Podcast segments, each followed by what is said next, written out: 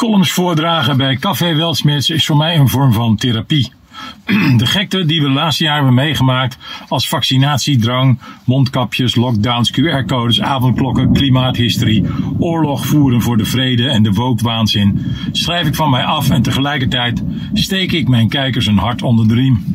Ik deel mijn kijk op het nieuwe normaal om normaal te blijven. Jouw column over grote geopolitiek vermengd met je eigen leven wringt, zei een vriend tegen mij. Waar het wringt kon hij niet zeggen. Ieder zijn mening. Ik treed in de voetsporen van mijn vader. Grote geopolitiek heeft mijn kleine leven bepaald, was een van zijn gevleugelde uitspraken. Hij kon het weten, hij heeft de crisis van de jaren 30 meegemaakt en Wereldoorlog 2. Jammer genoeg heeft hij er nooit over geschreven. De waanzin buitelt over elkaar heen. Komt er een nieuwe lockdown in het najaar? Wie wordt onze nieuwe premier en doet dat er eigenlijk toe? Wordt de wookwaanzin nog groter of is het een stad- en media dingetje? Gaat de olifant in de Kamer eindelijk in beweging komen? Komt er nog meer censuur? Staat Nederland volgend jaar onder water, zoals K-groep toetert? Is ze daarom afgetreden en zit ze hoog en droog in een van haar villa's op een berg in Zwitserland in afwachting van de zondvloed? Komt er een kernoorlog en maken we het eind van de wereld mee? Of gaan de aliens ons uiteindelijk redden? We zitten in een informatieoorlog. Als je geen krant, geen tv en geen internet had gehad, zou je dan in maart 2020 in je eigen omgeving hebben gezien dat er corona was? Nee, zeggen mensen tegen mij. Als ik het, als ik het zo vraag. En als je nu in je omgeving kijkt, wat zie je dan? Veel zieken en steeds meer mensen die onverwacht overlijden, fluisteren mensen dan. Waarneming met eigen ogen. Steeds meer mensen krijgen door dat ze zijn voorgelogen over het en vaccineren. De media in Nederland blijven zwijgen. In een opiniestuk in de Wall Street Journal, het clubblad van de CIA, is te lezen dat vrijwel alles wat is betiteld als desinformatie over corona waar blijkt te zijn. De wappies hebben het bij het rechte eind. Ondanks de censuur komt de waarheid steeds meer naar buiten. Mijn eerste column buiten de studio van Café Weltsmets, Bommetje, is na een paar dagen verwijderd van YouTube. Er waren veel kijkers en veel leuke reacties. Ik droom ervan om op mijn oude dag de beste voorleeswappie-columnist van Nederland te worden. Na bijna drie jaar columns voorlezen in de studio van Weltsmets, het kanaal van de goedgelovigen, ben ik een nieuwe creatieve weg ingeslagen. De column op locatie. Ik maakte een bommetje in mijn zwembad in Arle en schreef: Het zijn gevaarlijke tijden. Een bommetje in een zwembad kan tegenwoordig door de NCTV al gezien worden als een terroristische daad. Je gooit niet echt een bom, maar je suggereert via een bommetje in een zwembad dat je het wellicht van plan bent. Een stochastisch bommetje, zeg maar. Twee dagen uh, later, vele views en leuke commentaren later, was de video dus verwijderd van YouTube. Ik had er slapeloze nachten van. Hoe moet dat nu toch met die censuur? Wat willen ze daar toch bij de EU en in Den Haag? Alle neuzen dezelfde kant op? Dat wordt natuurlijk niets. Vragen stellen is van alle tijden. Zijn die vaccins wel veilig? Is het echt zo makkelijk als man een vrouw te worden of andersom? Wie blust nu toch die Nord Stream gaspijpleiding op? Waarom 28 miljard in de bodemloze klimaatput gooien om mogelijk 0,00036 graad opwarming van de aarde te voorkomen. Het wordt razendstel snel steeds gekker. De coronawaanzin, de vaccinatiedrang en de uitsluiting van twee jaar geleden moeten we vergeten. De afschaffing van de slavernij van 150 jaar geleden moeten we juist herdenken. De oorlog in de Oekraïne is onze oorlog, sprak Rutte. Over de oorlog in de Franse, in de Franse steden zweeg hij als het graf. We mogen van de overheid geen wijn meer drinken omdat het slecht voor onze gezondheid is. Tegelijkertijd adviseert diezelfde overheid vaccins te nemen waarvan niemand weet wat de gevolgen op de langere termijn zijn. Je moet uitkijken dat je niet knettergek wordt. Het schijnt dat het aantal schizofrene patiënten in Nederland explosief stijgt. We leven in een democratie, Ad. Jij mag zeggen wat je wil, zeggen voormalige vrienden tegen mij. Natuurlijk mag ik zeggen wat ik wil, alleen roep ik nog voornamelijk naar mezelf. Daar zorgt de moderne censuur wel voor. Niemand hoeft mij de mond te snoeren. Dat doet artificial intelligence wel. Wat is intelligentie eigenlijk? vroeg ik laatst aan een goede vriend die veel weet over artificial intelligence. Veel intelligente mensen hebben het vaccin genomen, zei ik, net als jij. Is dat eigenlijk wel zo intelligent? Ik belde met Weltsmets. Het zal toch niet weer mijn schuld zijn dat het bolwerk van goedgelovigen weer een paar maanden niets mag posten door een onschuldige column van mijn hand over een bommetje in een zwembad in Zuid-Frankrijk. Ik mag hier bij Café Weltsmets zeggen wat ik wil. Mijn column bommetje bleek niet door YouTube, maar door Café Weltsmets zelf te zijn verwijderd. Uit voorzorg omdat Café Weltsmets niet weer een verbod wilde krijgen van YouTube. Waarom ze dat verbod dreigen te krijgen had te maken met de verwijdering van andere Weltsmets video's. Een ingewikkeld verhaal, maar het is dus anders dan ik dacht. Niets is wat het lijkt. Ken je die mop van die column die door YouTube werd verwijderd? YouTube treft in zaken mijn bommetje column dus geen blaam. We moeten de zaken blijven voorstellen zoals ze zijn. Wat niet wil zeggen dat YouTube geen censuur pleegt. Integendeel, ze censureren er lustig op los. En het wordt allemaal nog erger als op 25 augustus de Digital Service Act in werking gaat treden. Het zou iedereen moeten verontrusten. Censuur is een doodlopende weg. Ik maak er maar een grapje van. Als ik iets zeg dat niet, van de mensjes, als dat niet mag van de mensen die iets te verbergen hebben, druk ik op dit vrolijke piepnuisje. Piep. Wel jammer dat bommetje niet door YouTube was verwijderd. Dan was ik een slachtoffer geweest. Net als trans mensen, vrouwen, blanke mannen van mijn leeftijd, ongevaccineerde, Oekraïners, zwarte en Aziaten. Als YouTube het had gedaan, had ik kunnen berichten over hoe dit was gegaan. Dan had ik een van mijn informanten binnen de NCTV kunnen ontmoeten op een obscuur industrieterrein en vragen hoe dit, nu toch zo ver is gekomen. En waarom mijn eerste vrolijke column buiten de studio onmiddellijk is verwijderd. Terwijl ik nog zo mijn best doe om toch vooral niet staatsgevaarlijk te doen. Dan had ik wellicht gehoord dat Pieter Jaap Albersberger hoogstpersoonlijk naar het hoofdkantoor van YouTube had gebeld. Haal die Nuis onmiddellijk offline. Bij YouTube hadden ze geen idee. Wie? Nuis? Wat? Wat is dat? Nuis. Ze hadden opgehangen. Ze vinden Jaap sowieso een zeurpiet, hoorde ik van mijn informanten. Jaap schijnt te bellen over allerlei onbenulligheden.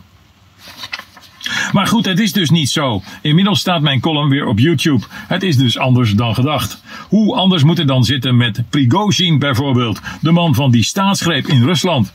Ken je die mop van die staatsgreep? Die ging niet door. Als een simpel akkefietje met een filmpje op YouTube al heel anders zit, hoe zit het dan met een staatsgreep? De deskundigen rollen over elkaar heen. Gelukkig weet niemand hoe het echt zit. Waarom zijn we eigenlijk in oorlog met Rusland? Of beter, wat is het belang van Europa om in oorlog te blijven met Rusland? Niemand lijkt het zich meer af te vragen. En als je het vraagt, ben je een rechtsextremist, een Poetin-poedel. Het lijkt een machine geworden die niemand meer kan stoppen. Rob de Wijk moet je zeker niet geloven. Die schijnt dik betaald te worden voor zijn NAVO-propaganda-praatjes. Een hele zomer zonder kabinet. Als het bevalt, houden we het zo, las ik ergens. Rutte stopt daarmee. Mooi, opgeruimd staat netjes, zou mijn moeder zeggen. Hij stelt het landsbelang boven het partijbelang, zei hij bij de NOS. Rutte en het landsbelang. Landverraad bedoelde hij natuurlijk, terwijl hij zich verstopte achter zijn weftasje. Inmiddels verlaten de ratten het politieke schip. Op 13 juli maakt Kaag bekend dat ze de politiek verlaat. Haar werk is belastend voor haar gezin, zegt ze in een interview in Trouw. Al eerder huilden de kinderen van Kaag krokodillentranen omdat hun moeder volgens hen bedreigd was. Zelf bedreigt moedertje Kaag miljoenen Nederlanders met niet werkende gaan er miljoenen naar een zinloze oorlog in Oekraïne en moeten, we van haar duizenden, moeten er van haar duizenden boeren verdwijnen om de aarde te redden.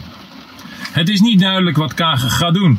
Wellicht gaat ze samen met Rutte een opvangcentrum beginnen voor mensen die knettergek geworden zijn van het beleid. Al denk ik dat Rutte zich in september gewoon gaat melden op het Binnenhof. Ik weg uit de politiek. Dat heb ik nooit gezegd. Nee joh, daar heb ik geen enkele actieve herinnering aan. Maxima staat er nu alleen voor om de globalistische 2030-agenda door de strotten van de Nederlanders te duwen. weer vaccineren en een digitaal paspoort. Nog meer oorlog en wapens naar Oekraïne om onze democratie te redden en het CBDC Maxima geld te introduceren. Geld waar niemand op zit te wachten, behalve Maxima, de banken en andere elites die graag de macht over het gepeupel willen behouden. Er moeten financiële oplossingen gevonden worden om armoede te bestrijden en planeetverwarmde emissies te beperken. Dat kan volgens deze elites alleen maar door het centraliseren van macht en de vorming van een wereldwijd consortium om deze niet bestaande problemen op te lossen. Globalisten als Maxima combineren klimaatverandering met internationale financiën en monetaire autoriteiten. Mondiale banken moeten meer macht krijgen om het bestaande failliete systeem te vervangen. Economische achteruitgang wordt gekoppeld aan klimaatverandering. In werkelijkheid zijn het rentebeleid van de afgelopen jaren en het bijprinten van geld de oorzaak van de aanstaande economische crisis. Laat u niets wijsmaken of een schuldgevoel aanpraten. Bankiers en de globalisten als Maxima zijn het probleem. Komt er straks een valutacrisis om het CBDC Maxima geld te introduceren? De macht heeft na COVID weer een existentiële crisis nodig. Daarom zullen we de komende tijd worden gebombardeerd met opwarming van de aarde propaganda. Daar eh, wil het nog niet zo heel erg mee lukken, want het regent weer pijpen stelen.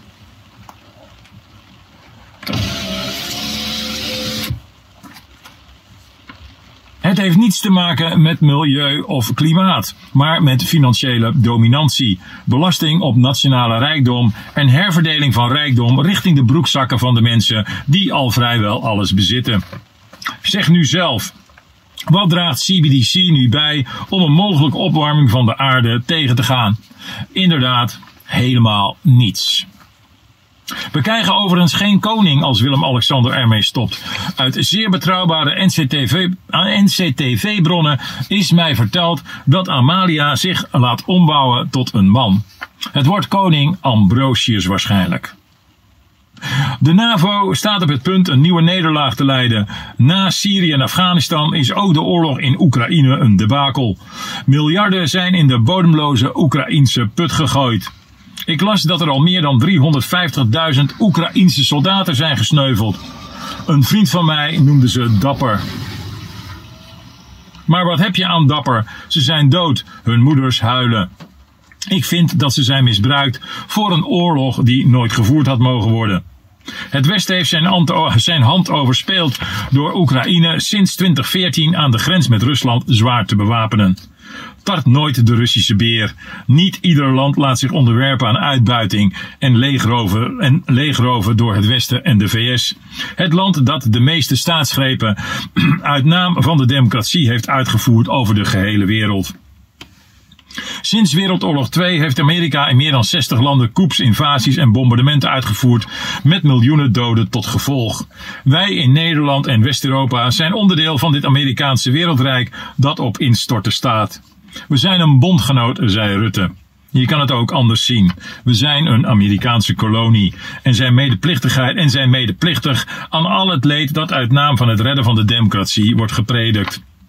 Alles draait om grondstoffen, schreef mijn aardrijkskundeleraar Meester Kiel iedere les met grote letters op het bord. Dit is waar het hier nu ook over gaat. De vernietiging van Rusland, het land opdelen en de grondstoffen wegroven. Bij de NAVO-top in Vilnius zaten Mark Rutte en president Vladimir Zelensky van Oekraïne tegenover elkaar. Dat leverde een geestig moment op, volgens de NOS. De Oekraïense president bood hem zijn kopje koffie aan, maar daar ging Rutte niet mee akkoord. Het is jouw koffie. Jij bent in oorlog. Jij moet gezond blijven, zei Rutte schaterlachend tegen Zelensky in zijn groene legertrui. Lachen, gieren, brullen. Het fragment toont het cynisme aan van onze leiders. Ze sturen honderdduizenden jonge mannen lachende dood in en bekvechten op zogenaamde lollige toon over een kopje koffie. Rusland wint deze oorlog, al is er in een oorlog nooit sprake van een winnaar, uitgezonderd de wapenindustrie. De NAVO is een tandeloze tijzer, tijger. Direct na de militaire operatie van Rusland februari 22 verdween corona als sneeuw voor de zon. Corona-propaganda propaganda veranderde in anti-Rusland-propaganda. Poetin is de nieuwe Hitler. Maar met propaganda win je geen oorlog. Ook hier is het groot publiek voorgelogen door onze leiders, net als bij corona. Nederland loopt voorop om de globalistische agenda 2030 uit te rollen. Op geniepige Ruttiaanse wijze is deze agenda langzaam Nederland ingerommeld. Vaccineren, klimaathysterie, CBDC-geld, massa-immigratie, de oorlog in Oekraïne. De woke-agenda wordt gebruikt om te verstoren en af te leiden. Aan de bevolking is niets gevraagd. Corona was de aftrap voor deze agenda. De aftrap voor het nieuwe normaal, voor Build Back Better. Rutte en zijn bende zijn inmiddels opgestapt. Niemand geloofde deze clowns nog. Hun taak zit erop. Inmiddels is Frans Timmermans op het in het zadel gehesen. Het laat zien hoe desperaat de verkopers van Agenda 2030 zijn. Er is kennelijk geen betere kandidaat dan Frenske en zijn overgewicht. Een gratis advies van de kale man aan zijn spindokters. Zorg dat Frans voor de verkiezing, verkiezingscampagne minimaal 30 kilo is afgevallen. We hebben allerlei soorten Nederlanders gezien de laatste drie jaar. De meelopers met de overheidspropaganda, ook wel de schapen genaamd. Moet ik een mondkapje op? Prima. Moet ik een vaccin nemen waarvan niemand weet wat de gevolgen zijn? Prima. Moet ik mijn zaak sluiten? Prima. Moet ik binnen blijven? Prima. Er zijn verraders en verklikkers. Die zijn nog veel erger. Mensen die de politie belden als hun buren een feestje gaven in de tuin of als er meer dan vier mensen in huis aanwezig waren. Dan zijn er natuurlijk de onverschillige, de geen mening mensen zeg maar, die zich lieten vaccineren om op vakantie te kunnen. Gelukkig waren er ook de vragenstellers, de mensen die de krankzinnige coronapropaganda doorzagen, de wappies, de mensen die de ermee trotseerden, die door de overheid in elkaar zijn geslagen. Langzaam is deze groep steeds groter geworden en hebben de vragenstellers door hun aanhoudende vragen onze gecorrumpeerde leugenachtige regering steeds meer ontmaskerd. Via de grootste leugen ooit, die dit najaar nog gewoon doorgaat, zijn miljoenen mensen ingespoten met niet werkende waarvan niemand weet wat de gevolgen op langere termijn zijn. Ik heb deze zin al honderden keren uitgesproken en blijf hem herhalen. De waarheid over de vaccins moet boven water komen. Politici die hebben meegedaan met de propaganda voor mondkapjes, avondklokken, QR-codes en vaccinatiedrang, als Frenske Timmermans, Donald Trump, Biden, Macron, Schulz en vele anderen, die verantwoordelijk zijn voor het misdadige beleid van de afgelopen drie jaar, zouden eigenlijk nooit meer mogen meedoen aan nieuwe verkiezingen. Verzoening zonder verantwoording te hebben afgelegd is onmogelijk. Het ging en gaat nog steeds van crisis naar crisis. Corona, Oekraïne, klimaat, woke, migranten, stikstof en straks CBDC en UFO's. Hypocrisie laat de leugenheid van de overheid zien. Geen wijn mogen drinken, maar wel giftige propaganderen. Miljarden naar Oekraïne, maar geen geld voor onze eigen ouderen. Elektrische auto's subsidiëren, maar het niet hebben over kinderarbeid en accubergen honderdduizenden migranten het land inlaten en geen woning beschikbaar hebben voor onze eigen jeugd. Boeren en vissers aanwijzen als de grootste vervuilers en tegelijkertijd de Noordzee volzetten met windmolens die over tien jaar een milieuramp veroorzaken. Het land is door en door verrot. We staan erbij en kijken ernaar. Maar er is licht aan het einde van de tunnel. Twee hoofdrolspelers die Agenda 2030 het hardst hebben gepusht. Siegfried Kaart en Mark Rutte voelen nattigheid. Ze zijn bang. Ze rennen weg met de staart tussen de benen. Niet voor de geveinsde bedreigingen, maar voor ontmaskering en gerechtigheid. Ik blijf er columns over voordragen als therapie.